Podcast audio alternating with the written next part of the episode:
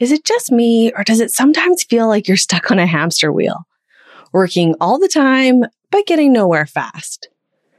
As a fellow high achiever with big goals, I'm no stranger to that ticking clock in the back of my mind, making me feel rushed and like I'm never making enough progress, no matter how hard I work. My daughter's five and she's already started worrying about being late. And it got me thinking about the expectations we put on ourselves when it comes to time, productivity, and our goals. In this episode of the Bold Life podcast, we'll dive deep into how our brains learn these standards and expectations in the first place. And I'll share one strategy you can start implementing today to stop feeling constantly behind. Okay, let's dive in.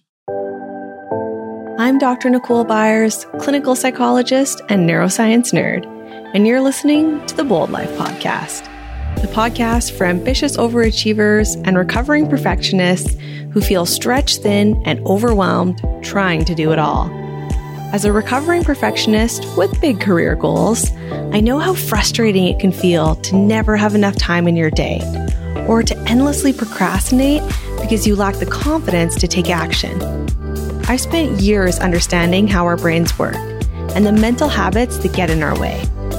Each week, I'll share actionable strategies and guest interviews to help you get relief from your to do list, build your confidence, and reach your goals. If you want to learn how to thrive both at home and at work, you're in the right place. My five year old Allison likes to dawdle. She's inherited a bit of stubbornness from me and her dad, so she likes to do things on her own schedule. The problem is her own schedule is slow. And so I end up prompting her multiple times to get stuff done. Our mornings look a little bit like this. I get up and start making as much noise as possible as I get ready, and I turn on a bunch of lights in the hopes of waking her up. She's like me and she isn't a morning person, and so it's way easier if she wakes up on her own. Then I can avoid the morning monster attitude. But inevitably, that doesn't work. So I spend 10 minutes trying to wake her up while she grumbles at me and says, just a few more minutes. And yes, I'm already dreading her teenage years. Finally, I get her out of bed and it's time to get dressed. She likes to pick out her own outfit, and I'm trying to foster her own style and help her love her body as a future young woman.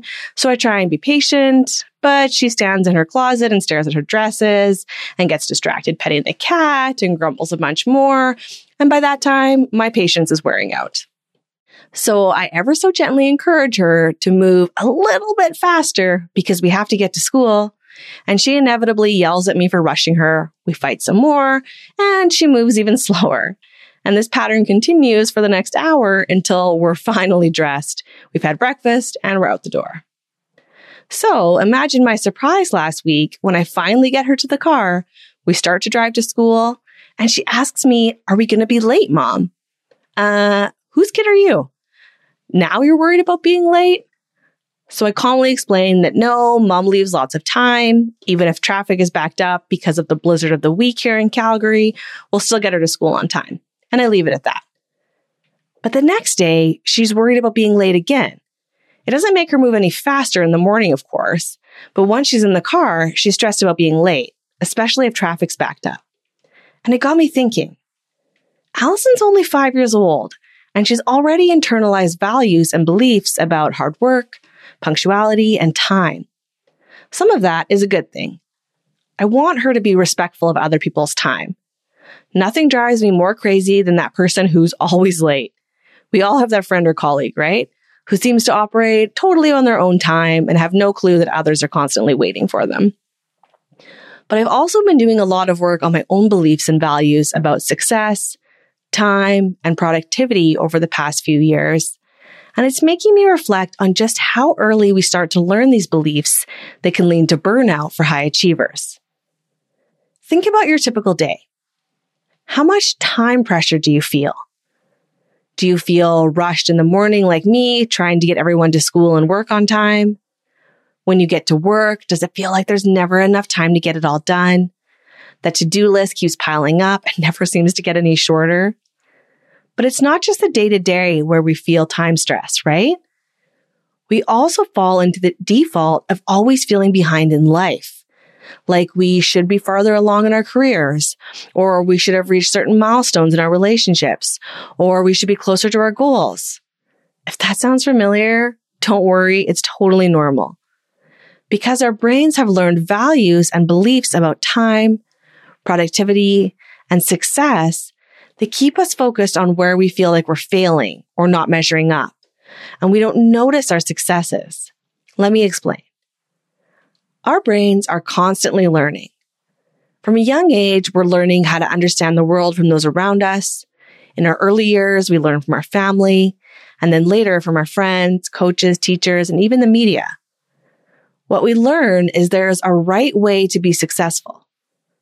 In our Western world, that right way is driven by hustle culture. The beliefs that we need to hustle, to work all the time, and to be focused on doing more in order to achieve success. The flip side of those beliefs, we feel lazy when we take a break. We worry about being behind.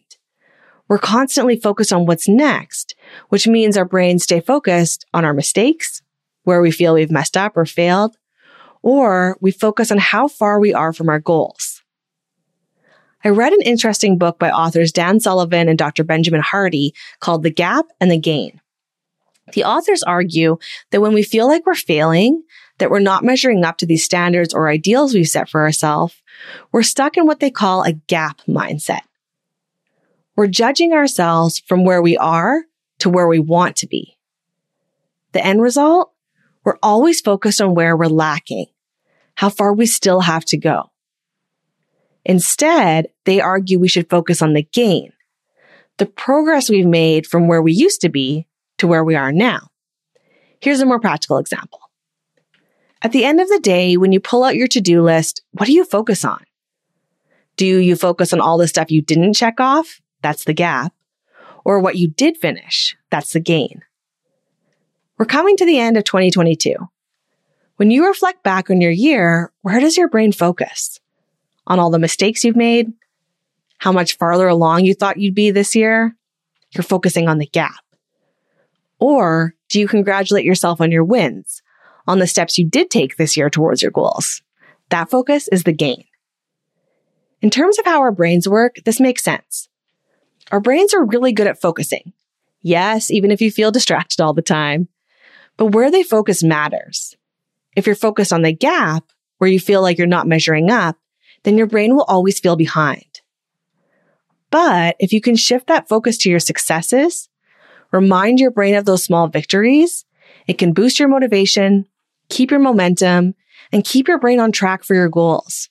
Because our brains are way more motivated when we're focused on our wins rather than all our mistakes. So here's my challenge for you this week. Do a year end review and focus on the gain. Focus on your wins. Here's how this works. Take a few minutes and write down all your wins from this year, the things that went well. Projects you completed, successes around home with your family, family vacations, strides you've made towards maybe new hobbies or your health. Are you exercising more, for example? Have you started reading more than you used to? Write down all those small victories. By writing down those successes, they'll be more impactful for your brain.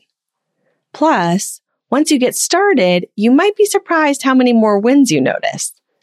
It only takes a few minutes, but this shift to celebrating your successes, rather than reviewing the year and feeling like a failure because you didn't achieve all your goals, will boost your momentum into the new year. This episode is brought to you by my Time Freedom Toolkit.